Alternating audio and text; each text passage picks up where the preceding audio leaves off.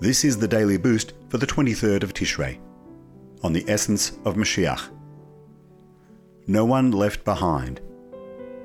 From Rambam Mishneh Torah Hilchas Tshuva 7.5, the Torah has already promised that ultimately Israel will repent towards the end of her exile, and immediately she will be redeemed.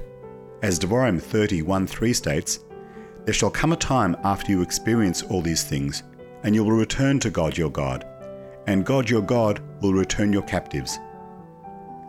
Many people have rightfully asked, why is Mashiach taking so long? The Frierdiker Rebbe said, all the buttons have been polished, yet the children of Israel remain in exile. The Rebbe addresses this situation by comparing it to a local train that stops at every town along the route. It takes longer to get there, but everyone makes it on board. This could explain the reason for the delay. Mashiach wants to be sure that no one will be left behind.